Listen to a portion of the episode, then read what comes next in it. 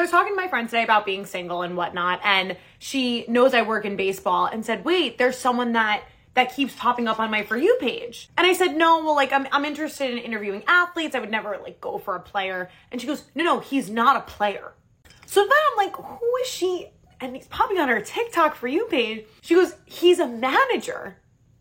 I will give everyone in the comments one guess who you think she was talking about. Short Cast Club